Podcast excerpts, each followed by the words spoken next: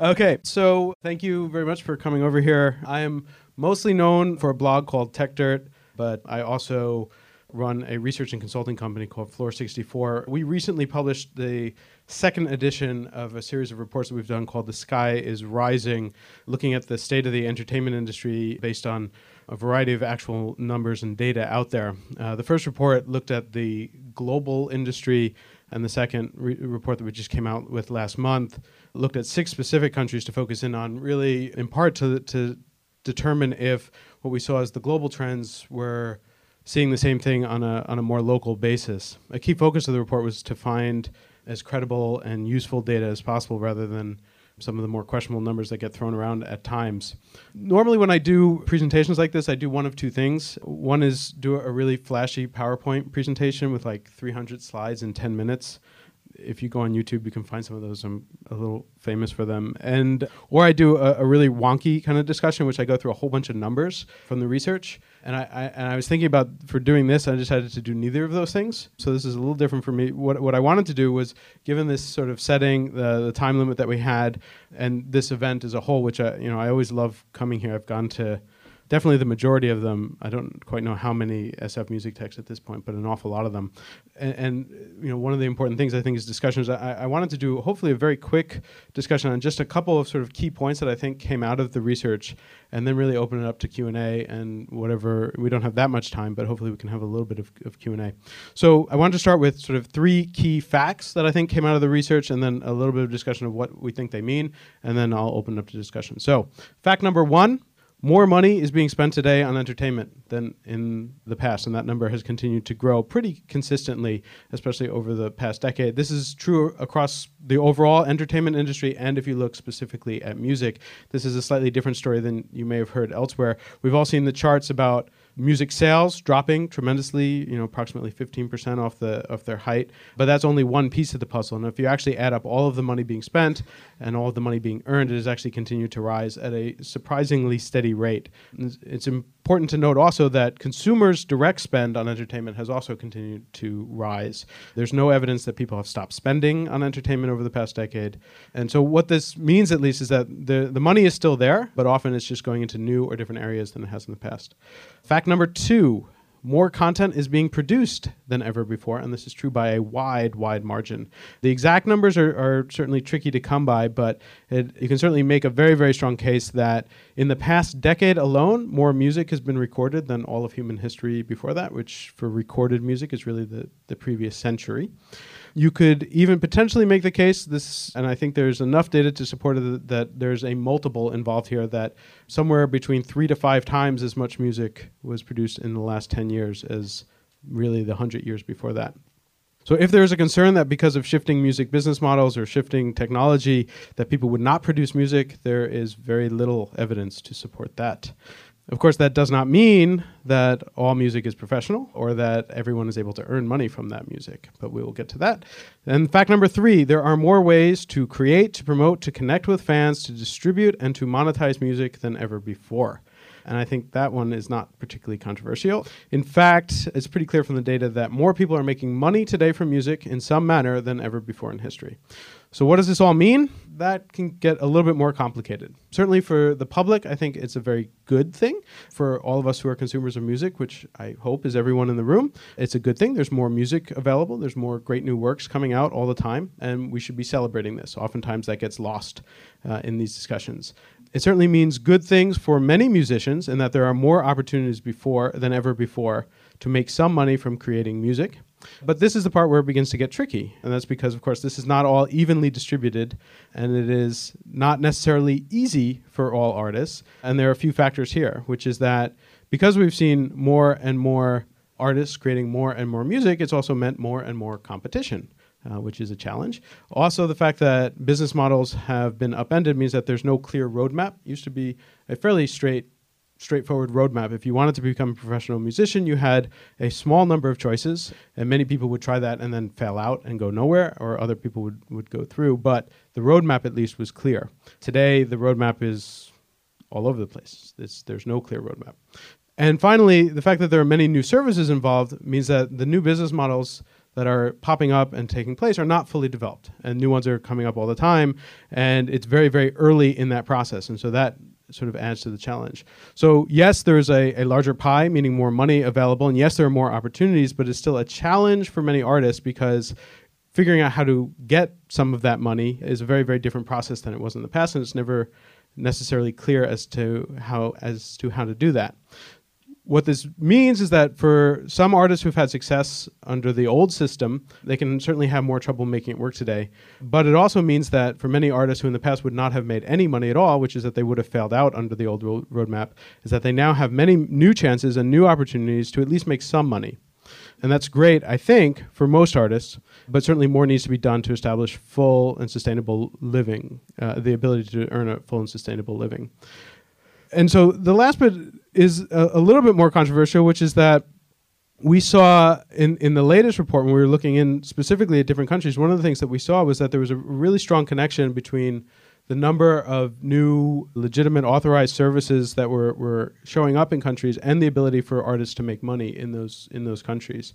And one example we saw was in Russia, where there's actually been a fair amount of trouble or difficulty in, in monetizing music. There were very few music services, and, and, the growth of those music services did not track to other countries where we were seeing uh, similar growth in terms of the ability to, to make money. So, enabling and allowing different services to show up and to thrive seems to be a fairly important part of this equation.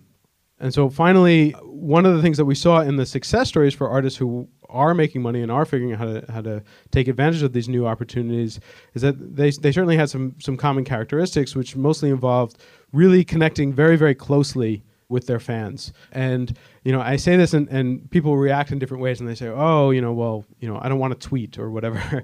and, you know, what we saw is, it, you know, connecting with your fans isn't the same thing for everyone. For some people, it means, you know, using Twitter and connecting on Twitter. For some people who don't like to tweet, there are other ways to do it. There are, you know, other artists have, have figured out, you know, what their community expects of them and what and what they expect of, of their fans around them. And so figuring out where that that connection is is important, but there has to be some sort of connection there. And and you know this is less data driven, but but more fuzzy. You know one of the things that we saw was that you know the artists that really seemed to connect tended to to present themselves in a, in a, what we considered a, a, more open and sort of human way. You know, I think uh, you know more traditionally we sort of would hold artists on on some sort of pedestal and keep them separate, and it was almost you know kind of a plastic vision of what an artist was. But but the really successful artists today who are really being very successful are are presenting themselves in in in a way that's very open and very very human, and people connect and and value that, and and that seems to to make a big difference.